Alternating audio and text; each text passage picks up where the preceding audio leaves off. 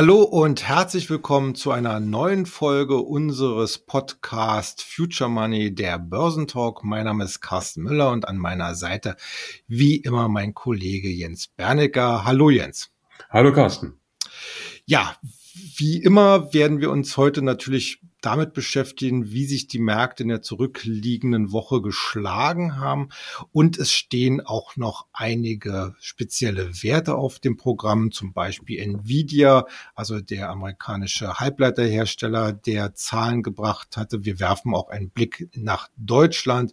Da gab es ja Neuigkeiten von Warta, beziehungsweise auch von Nordex und dann nochmal Rolle rückwärts nach Amerika, denn da gab es dann auch von Walmart Zahlen und auch von einem unserer Fokuswerte aus dem Börsenbrief Future Money, nämlich vom Cybersecurity Spezialisten Palo Alto Networks. Da werden wir natürlich jetzt eine detaillierte Einschätzung abgeben. Wer den Future Money noch nicht kennt, unser Angebot gilt natürlich nach wie vor einfach kostenlos und unverbindlich mal vier Ausgaben testen. Die weiteren Details dazu findet ihr in den Show Notes. Ja, das war sozusagen meine Einführung und jetzt gehen wir gleich mal ins Detail sozusagen in Medias Res. Und da schauen wir als erstes darauf, wie sich denn die wichtigsten Indizes, die wir auch in unseren Börsenbriefen beziehungsweise in unseren äh, Einschätzungen auch auf unserer Internetseite fokussieren, wie die sich zuletzt geschlagen haben. Und da muss man wirklich feststellen, zum Beispiel der deutsche Aktienindex, der DAX, der konnte sich seit Anfang Oktober wesentlich besser äh, schlagen als sein großer, äh, ich sag mal so Wettbewerber, nämlich der S&P 500 in Amerika, während der DAX gut 17 Prozent äh, wettmachen konnte seit Anfang Oktober, hinkt so ein bisschen der S&P mit knapp 10 Prozent hinterher. Gleich dann sozusagen die Frage an dich, Jens. Äh, sehen wir hier so eine Art äh, Favoritenwechsel in den Märkten? Um, ähm, ja, das ist schwer zu sagen, aber es, es, sieht im Moment natürlich danach aus, dass Stabilität äh, bevorzugt wird. Und der DAX ist ja ein eher konservativer Index. Ist ja jetzt nicht gerade Hightech beladen. Mhm. Und alles, was man dort findet, ist eher klassisch, klassische Industrien und äh, eher als sichere Anlage zu werten. Ja. Deswegen finde ich es etwas überraschend, dass jetzt gerade jetzt der DAX eine relative Stärke aufbaut. Eigentlich hätte das schon sehr viel früher passieren müssen, nämlich dann, wo es der Wechsel gibt, also raus aus Risikoaktien rein in ähm, konservative Aktien. Und ähm, aber sei es drum, es ist wie es ist. Und tatsächlich ist das schon beeindruckend, was der DAX da in den letzten Wochen hingelegt hat, von 12.000 auf über 14.000. Und da fehlt nicht mehr viel. Ich würde mal sagen, so oberhalb von 14.800 kann man schon von einer, von einer Wende sprechen, weil dann äh, bildet sich langsam so diese Untertassenform, die wir immer gerne in den Charts einzeichnen. Ja, dann hätte man so eine relativ lange Bodenbildung von Mai, Juni, Juli, August, September. Und wenn wir aus dieser Bodenbildung oben langsam zaghaft rausschauen, dann ist das schon ein sehr ermutigendes Zeichen. Und ähnliches sehen wir ja auch im Dow Jones. Also da ist ja auch im Moment äh, sieht es sehr gut aus. Das haben wir in der letzten Ausgabe hier auch schon gesagt. Herbstrallye oder auch Weihnachtsrallye. Meines Erachtens stecken wir da auf jeden Fall schon mittendrin in einer Herbstrallye. Anders kann man das gar nicht bezeichnen. Und ob das dann nahtlos dann in eine Weihnachtsrallye geht, das werden wir dann sehen. Aber ähm, es ist eben auch bezeichnend, dass das Stimmungsbild sich schon deutlich beruhigt hat. Ähm, es wird nicht mehr jede, jede Zinsbewegung so hysterisch ähm, hochgejubelt, auch Äußerungen von ähm, Mitgliedern der Zentralbank. Das wird alles mittlerweile ein bisschen gelassener gesehen, weil auch erkennbar ist, in welche Richtung dieses Schiff hier fährt. Und ähm, das ist immer so diese Phase, wo der Staub sich tatsächlich jetzt gelegt hat. Und jetzt hatten wir auch Berichtssaison, kommen wir ja später zu. Und dann sieht man auch, ähm, was die Unternehmen getan haben, tun oder auch tun werden, um sich in dieser neuen Konstellation zurechtzufinden. Und das klingt schon alles sehr vielversprechend und auch äh, zielorientiert. Wir lesen jetzt nicht so oft von irgendwelchen apokalyptischen Prognosen für das nächste Jahr. Ähm, ganz im Gegenteil, ähm, viele Unternehmen äh, haben teilweise die Prognose sogar angehoben. Und äh, das sind natürlich genau diese Faktoren, die es braucht, um aus dieser Hysterie, die wir jetzt in den letzten Monaten hatten, aus dieser Zinshysterie, ähm, dass wir die jetzt verlassen. Und ich glaube, da sind wir auf gutem Weg. eine Folge der unterschiedlichen äh, ja, Indexentwicklung oder Indexdynamiken war in der vergangenen Woche, dass der Euro äh, deutlich äh, an Wert gegenüber dem Dollar gewinnen konnte. Innerhalb einer Woche äh, rund zehn Prozent. Äh, das ist natürlich im Devisenmarkt ein richtiger guter großer Schluck aus der sprichwörtlichen Pulle.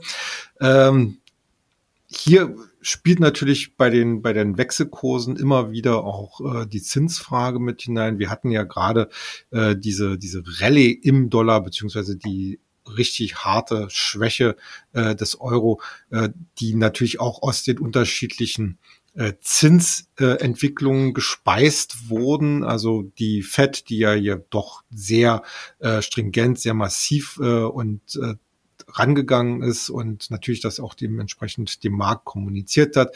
Die EZB, die sehr, sehr zögerlich anfänglich an die Sache heranging. Äh, jetzt nun, wie gesagt, dieser äh, Umschwung. Ist das jetzt eher nur so eine technische Gegenreaktion, weil der Euro ist ja wirklich deutlich gefallen, also unter, unter die Parität zeitweise? Äh, oder bewegen sich da jetzt irgendwelche anderen Mechanismen, auch mit Blick vielleicht auf die Zinsentwicklung, dass das im Markt jetzt anders aufgegriffen wird und äh, dass es hier auch noch äh, weiteres Comeback des Euro geben könnte?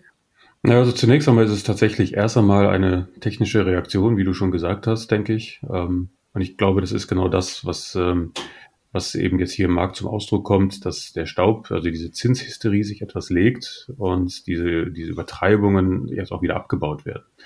Und ähm, im Euro war ja die Parität bislang immer so eine Art Boden. Ja, das haben wir ja schon ähm, 2017 schon mal gehabt. Und äh, solange dieser Boden bei Parität einigermaßen gehalten hat, war die Welt sozusagen irgendwo in Ordnung. Dann sind wir ja durchgerutscht unter die Parität. Und was wir jetzt gerade gesehen haben, ist ja eine technische Reaktion sozusagen von unten wieder an die Par Parität ran. Also so ein kleiner, wie eine, wie eine Art technische Korrektur von unten an den Widerstand.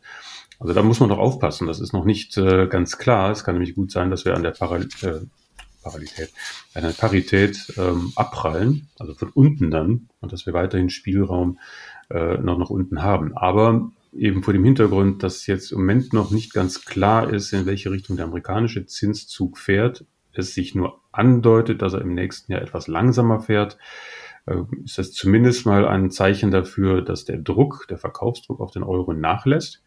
Aber nicht so sehr, dass man schon von einer Trendwende sprechen könnte. Also da, da wäre ich jetzt nicht so mutig, das zu sagen, weil die amerikanische Zentralbank ist ja doch noch sehr unklar. Ja, sie hat ja in der letzten Sitzung, das hatten wir hier auch schon kommentiert, gesagt, naja, wir gehen davon aus, dass die Zinsen nochmal steigen werden. Äh, wir gehen aber auch davon aus, dass irgendwann 23 der Druck ein bisschen nachlässt. Und da hat die Börse ja Probleme, das richtig einzuordnen. Also sie bleibt da vage. Und solange das der Fall ist, spricht es eher zugunsten des Dollars weil immerhin erfolgt dort eine Aussage zur Zinspolitik, die man einigermaßen greifen kann. Bei der EZB ist das ja noch gar nicht der Fall.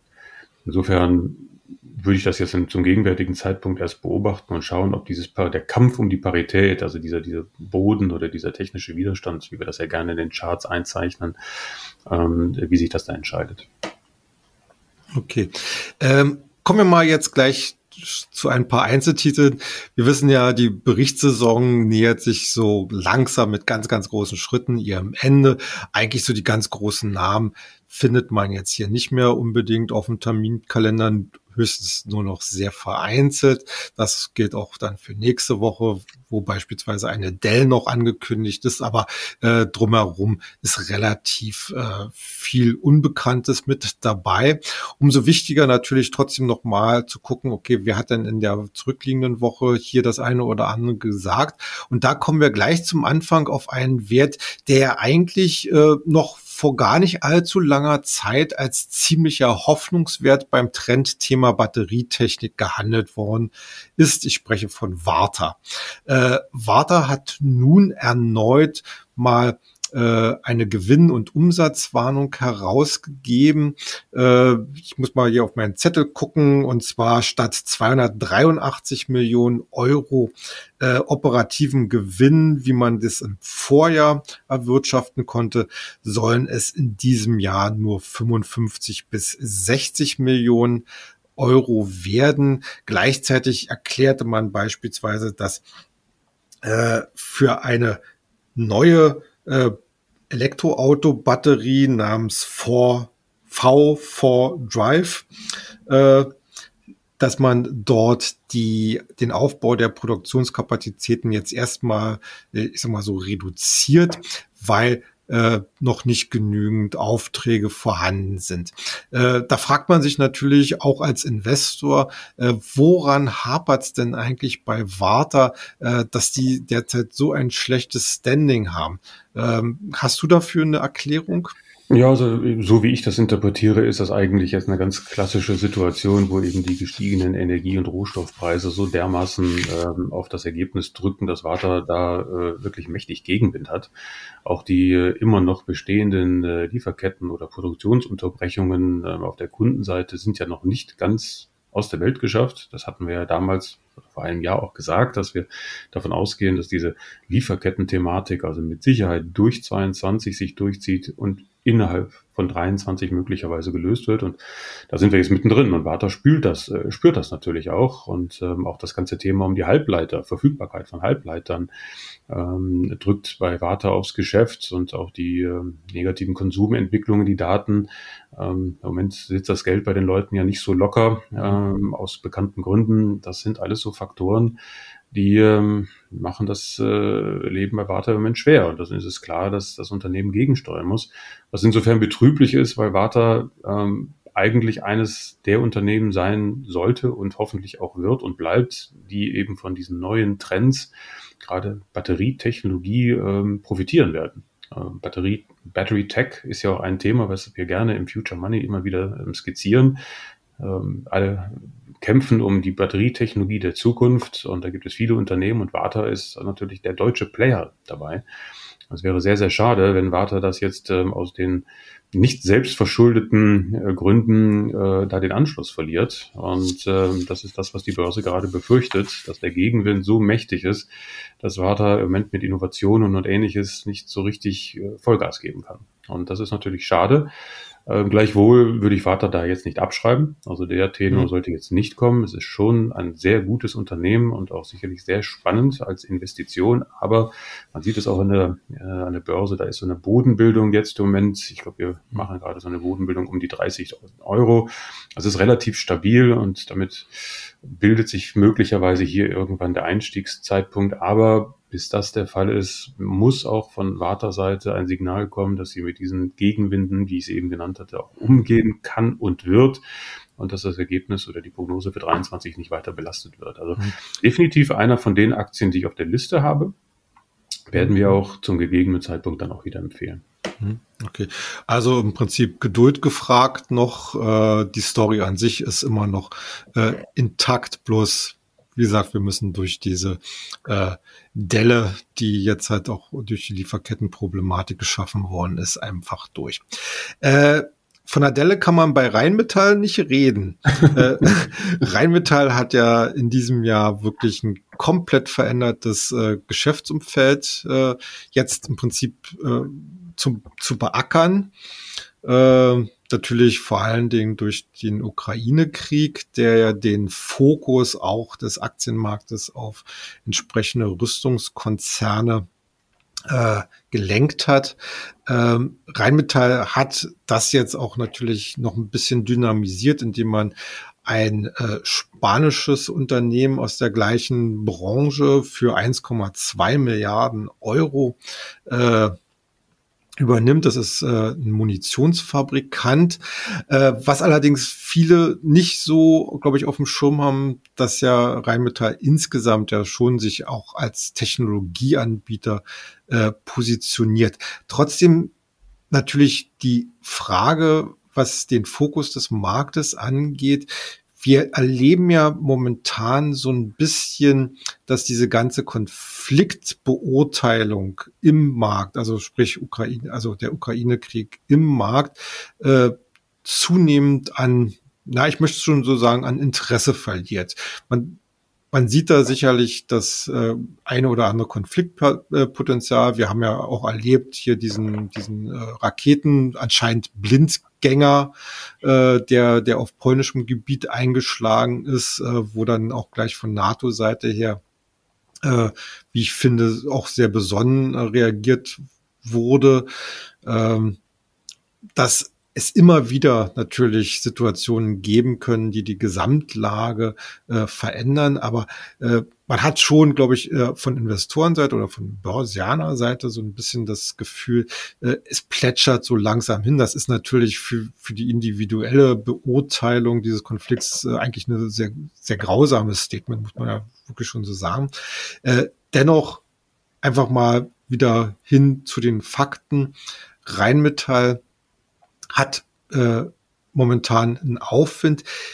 Kann das überhaupt über den Konflikt hinaustragen, auch jetzt als längerfristiges Investment? Also da habe ich so meine Zweifel, muss ich sagen. Ähm, denn äh, erstmal bin ich der Auffassung, dass die Börse schon dieses ganze Thema Rüstung und Wertschöpfung und Krisengewinne und solche Sachen eingepreist hat. Die Aktie hat sich ja mehr als verdoppelt ähm, in diesem Jahr. Allein schon durch den Konflikt ist sie ja schon äh, damals von 100 Euro auf 160 Euro gestiegen, dann weiter Richtung 220 Euro. Und die Zahlen, die wir jetzt gesehen haben, sind ja auch von der Börse zwar positiv aufgenommen worden, aber jetzt nicht in der Maße, dass da also jetzt gigantische Kurssprünge stattgefunden haben haben. Und wenn man sich das, den Kursverlauf anschaut, äh, plätschert auch der Kurs ein bisschen dahin. Wir haben ja ein bisschen federn lassen von 220 dann wieder zurück auf 140. Jetzt sind wir bei 180. Also eine richtigen klare, eine klare Trendaussage steckt da im Moment nicht drin. Und ähm, Rheinmetall ist sicherlich auch ein gutes Unternehmen und sicherlich wird es auch dazu führen oder wird der Ukraine-Konflikt dazu führen, dass das Thema Rüstung etwas ähm, größer auf dem Radar bleibt in Zukunft. Ja, das äh, ist ein politisches Thema, ist auch ein gesellschaftspolitisches Thema. Ähm, das ist schon richtig. Aber ob daraus jetzt ein richtiger langer Trend wird, das wage ich im Moment zu bezweifeln, weil da fehlt mir einfach wirklich die Wachstumsdynamik über viele, viele Jahre. Bei den amerikanischen Rüstungsunternehmen ist das ein bisschen anders, weil einfach das Pentagon dahinter steht und äh, da natürlich die Rüstungsausgabe immer ein wesentlicher Teil des amerikanischen Haushaltsbudgets sind und auch bleiben werden. Und hat man einfach revolvierende ähm, Technologien, Produkte und so weiter. Also das ist ein etwas anderes Thema. Aber Rheinmetall jetzt als Trendinvestment zu äh, sehen, dass also dort nochmal ein Kurspotenzial von 30, 40, 50, 60 Prozent drin ist. Also das sehe ich jetzt im Moment nicht. Und unter anderem auch aus dem genannten Grund, den du gerade genannt, äh, gesagt hast, dass der Ukraine-Konflikt so ein bisschen so zum Alltag geworden ist. Das ist immer leider sehr schade und sehr traurig, dass die Menschen so sind. Aber so ist das. Und ähm, da werden wir schauen, ja, in welche Richtung das geht. Ich vermute schon, dass das über den Winter und den Frühling nochmal hochkocht, das Thema ähm, dass der, der, die Schwäche der Russen derzeit äh, jetzt noch nicht bedeutet, dass das Thema vom Tisch ist. Da wird sicherlich noch was passieren. Dann kann es sein, dass Rheinmetall da vielleicht noch mal bis an 220 ähm, Euro ähm, anläuft. Dann hätte man schon so eine Art Top-Bildung. Ja, du weißt ja, wie wir das immer so gerne sehen, dann den Kursbildern, wenn es irgendwie nicht dem, dem Kurs gelingt, über die alten Rekordlevels hinaus zu klettern, weil einfach die Dynamik fehlt, die Story fehlt, äh, die Perspektive. Dann wäre ich eher derjenige, der sagen würde, das nächste Mal, wenn wir 220 Euro sehen, verkaufen wir erstmal rein Metall und gucken erstmal zu. Hm, okay. Äh, wir bleiben mal bei einem absoluten Trendthema, es nicht nur in Europa, sondern natürlich auch vor allen Dingen auch in Amerika äh, zunehmend gespielt wird, nämlich die äh, erneuerbaren Energien. In Amerika war es ja der Infl Inflation Reduction Act, äh, der hier neue Impulse gesetzt hat oder vielleicht auch weitere Impulse setzen kann. Äh, in Europa ist natürlich Wind und Solar äh, als Hauptbestandteile äh, dieser erneuerbaren Energie äh, ein Dauerbrenner.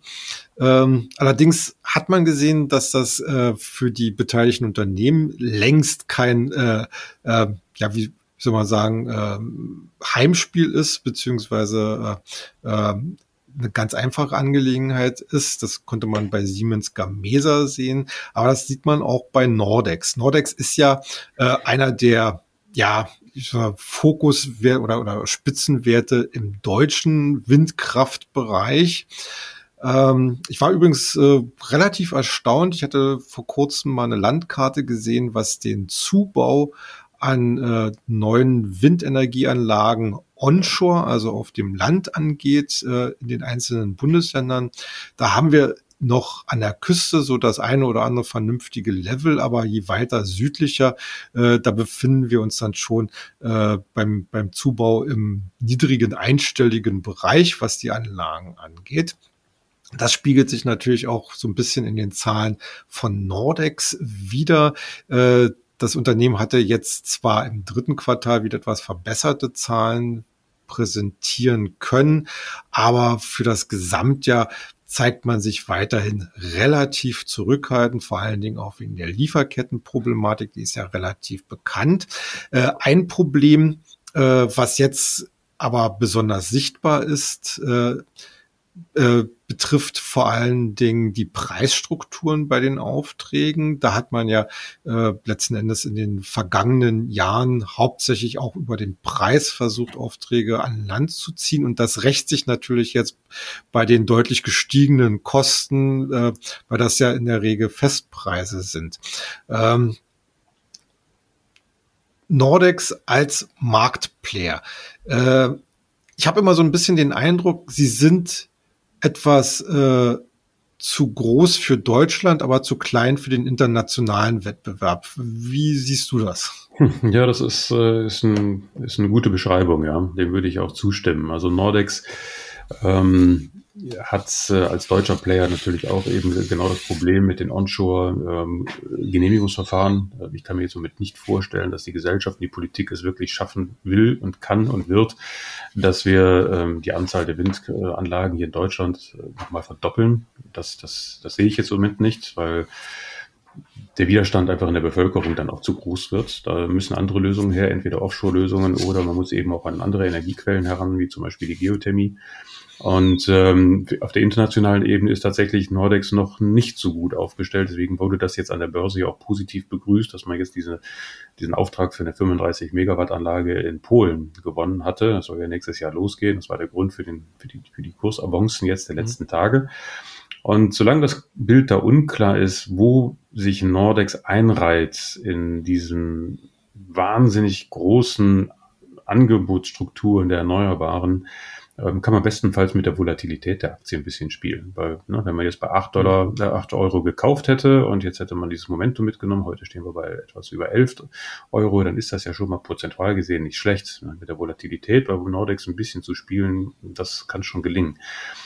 Aber es ist schon schwierig. Nordex muss schon ähm, jetzt wirklich schauen, dass sie ähm, international Fuß fassen. Und da gibt es andere Anplayer. Die Angelsachsen, die Asiaten sind hier ganz groß dabei. Und ähm, das zeichnet sich im Moment noch nicht ab. Deswegen würde ich jetzt im Moment nicht davon ausgehen, dass wir hier nochmal so einen Run bekommen auf die alten Höhen, so Richtung 16 Euro oder 24 Euro. Das sehe ich jetzt im Moment wirklich nicht.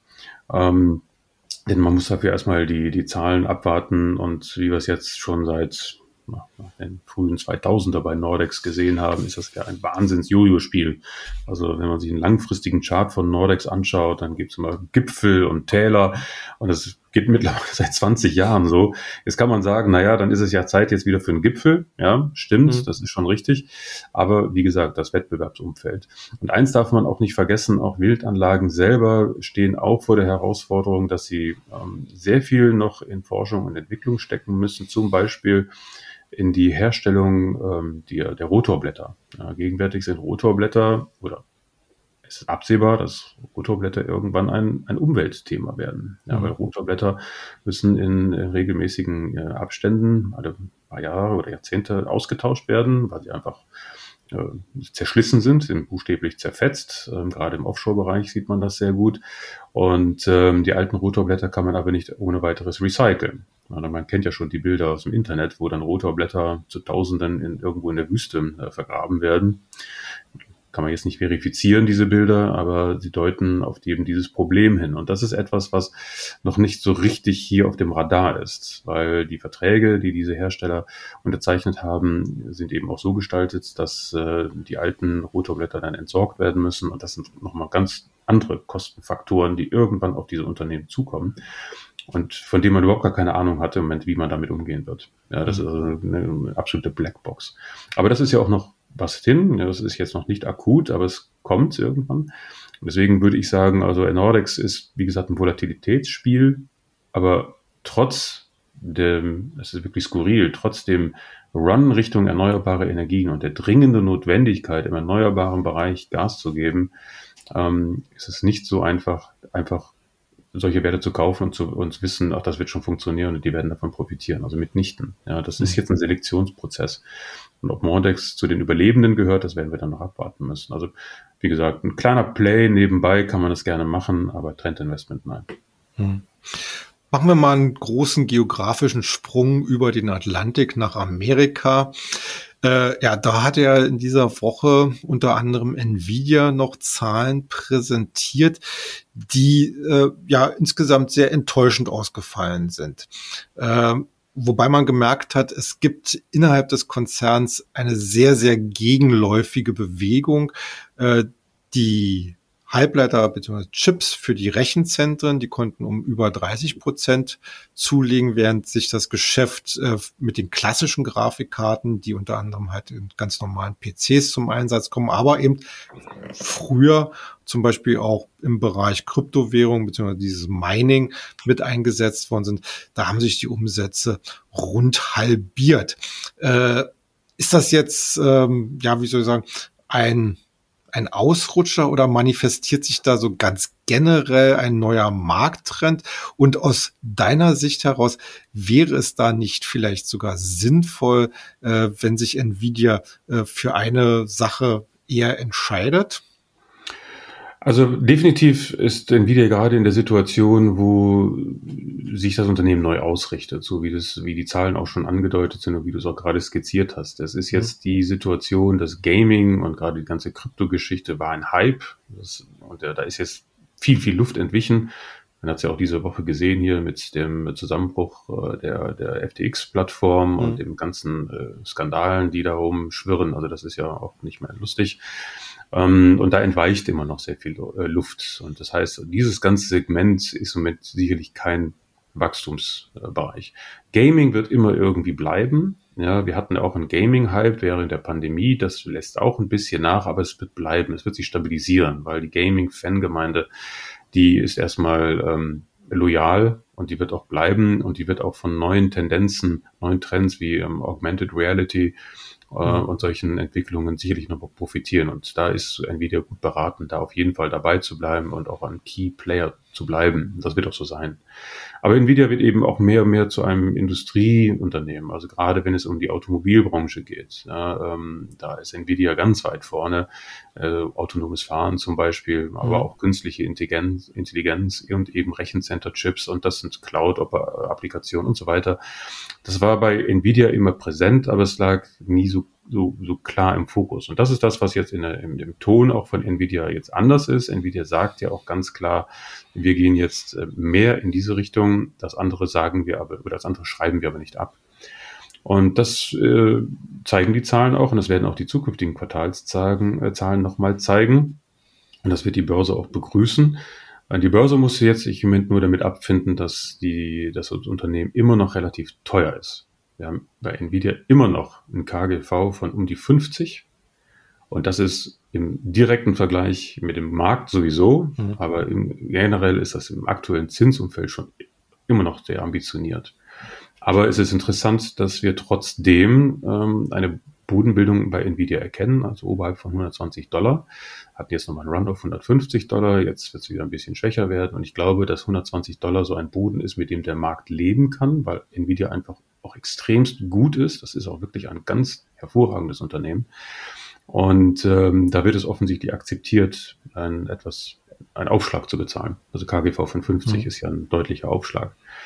Und wenn dann im nächsten Jahr die Zinsdiskussion sich vielleicht etwas ändert, wie wir das eingangs der heutigen Sendung ja angekündigt haben, dann äh, dreht sich das Ganze bei Nvidia äh, sicherlich wieder zum Positiven. Also ich will jetzt nicht sagen, dass wir die alten Höchstkurse wieder direkt erreichen, das glaube ich jetzt im Moment nicht. Aber es ist definitiv ein Qualitätsunternehmen, was im nächsten Jahr zumindest äh, Potenzial hat. Ich würde mal sagen, 25 bis 30 Prozent Kursgewinn sind sicherlich drin, ähm, auch aufgrund äh, eben, wie gesagt, des Umschwenkens. Und Nvidia war immer schon ein Favorit von mir. Äh, jetzt die letzten Monate war die Performance jetzt nicht so toll, aber auf der gegenwärtigen Basis äh, rate ich schon dazu, mit einer Anfangsposition einzusteigen. Hm. Apropos Favoriten, äh, ein Trendthema, äh, das ja vor allen Dingen auch schon seit Jahresanfang ganz, ganz wichtig und ganz hochgehängt worden ist, ist ja die Cyber Security, vor allen Dingen natürlich aus den veränderten geopolitischen Verhältnissen. Äh, jetzt haben wir äh, Ende der Woche noch einen Wert äh, bekommen, der Zahlen vorgelegt hat, nämlich Palo Alto Networks. Palo Alto ist ja einer unserer Fokus, auch einer unserer Fokuswerte im Future Money. Äh, die Zahlen fielen auch sehr gut aus. Auch äh, im Ausblick hat man ein bisschen äh, nachlegen können. Äh, ja, wie ist deine Einschätzung? Kamen auch bei dir die Zahlen gut an? Absolut. Also die Zahlen kamen gut an, auch an der Börse äh, kamen die Zahlen gut an, aber an der Börse ist Palo Alto sowieso äh, offensichtlich immer noch ein Liebling, weil erstmal sieht man die relative Stärke gerade in diesem Jahr. Wir haben ein bisschen Volatilität gehabt von knapp über 200 Dollar auf ungefähr 140 äh, Dollar, aber die Aktie hält sich relativ zu allen anderen Playern gerade in diesem Segment wirklich sehr, sehr gut. Und das ist eben auch den kräftigen Zahlen äh, geschuldet und eben auch dem Thema. Cybersecurity ist natürlich ein Thema und bleibt ein Riesenthema und wird wahrscheinlich noch viel, viel größer werden, gerade weil wir ja jetzt eben auch sehen, dass im Hightech-Bereich immer noch sehr viel Schabernack getrieben wird ähm, und die geopolitischen Spannungsverhältnisse nehmen ja eher zu und nicht ab. Und äh, insofern ist das ein Thema, was auch schwer zu greifen ist. Also Cybersecurity ist numerisch auch schwer zu packen, weil es einfach so unglaublich vielschichtig ist. Es fängt bei dem persönlichen eigenen Handy an, geht aber bis in die Datacenter, bis hoch auf die Militärebene. Also wir reden auch von um Infrastruktur, äh, Sicherheitssystemen, wo ganze äh, Energiesysteme äh, stabilisiert werden müssen. Und das haben wir ja nun auch gesehen jetzt in der, im Krisengebiet Ukraine, dass auch dort über diese Schiene versucht wird, den Krieg zu, zu steuern. Also Cybersecurity ist klar, je technologisierter unsere Welt wird, und das wird in den nächsten Jahrzehnten eher mehr und nicht weniger, desto wichtiger wird das auch. Und Palo Alto ist da ein ganz, ganz wichtiger Player. Auch nicht gerade günstig, ja, so ähnlich wie mhm. Nvidia, aber meines Erachtens trotzdem allein schon aufgrund der relativen Stärke eine Aktie, die man sicherlich im Depot haben sollte. Okay. Ja, dann erstmal an dieser Stelle herzlichen Dank für deine heutigen Einschätzungen. Ähm, wir haben ja nur noch wenige Sendungen bis zum Jahresende vor uns. Und das wollen wir natürlich für zwei Dinge nutzen. Einerseits wollen wir natürlich unseren äh, Ausblick auf das Jahr 2023 nehmen. Da schauen wir uns noch mal einige unserer Fokus-Themen äh, an, die wir auch im Future Money äh, regelmäßig bearbeiten. Aber natürlich auch geht es um den allgemeinen Markttrend und welche Entwicklungsimpulse wir für nächstes Jahr erwarten. Aber wir wollen natürlich auch euch mit einbeziehen, an die ihr uns zuhört oder wenn ihr das über YouTube seht, äh, unseren Kanal verfolgt. Denn wir wollen uns natürlich auch mit den Aktien mal beschäftigen, die ihr mehr auf dem Zettel habt, wo ihr euch dafür interessiert, welche Einschätzung wir dazu geben. Also in der Hinsicht eine Aufforderung an euch, wenn es eine Aktie gibt, äh, die wir gerne zum Jahresende noch mal ein bisschen näher beleuchten sollen, dann schreibt uns das einfach, schreibt es uns in den Kommentaren, äh, schreibt uns über unsere Webseite auf www.börse-global.de und dann schauen wir mal, dass wir da eine runde Sendung, eine äh, hinbekommen, die dann halt äh, vollgepackt ist mit euren äh, Werten. Jetzt erstmal herzlichen Dank fürs Zuhören. Wir freuen uns natürlich, wenn ihr nächste Woche wieder bei uns einschaltet. Bis dahin habt eine gute Zeit, habt gute Geschäfte. Ich sage Tschüss. Ja, Tschüss auch von meiner Seite.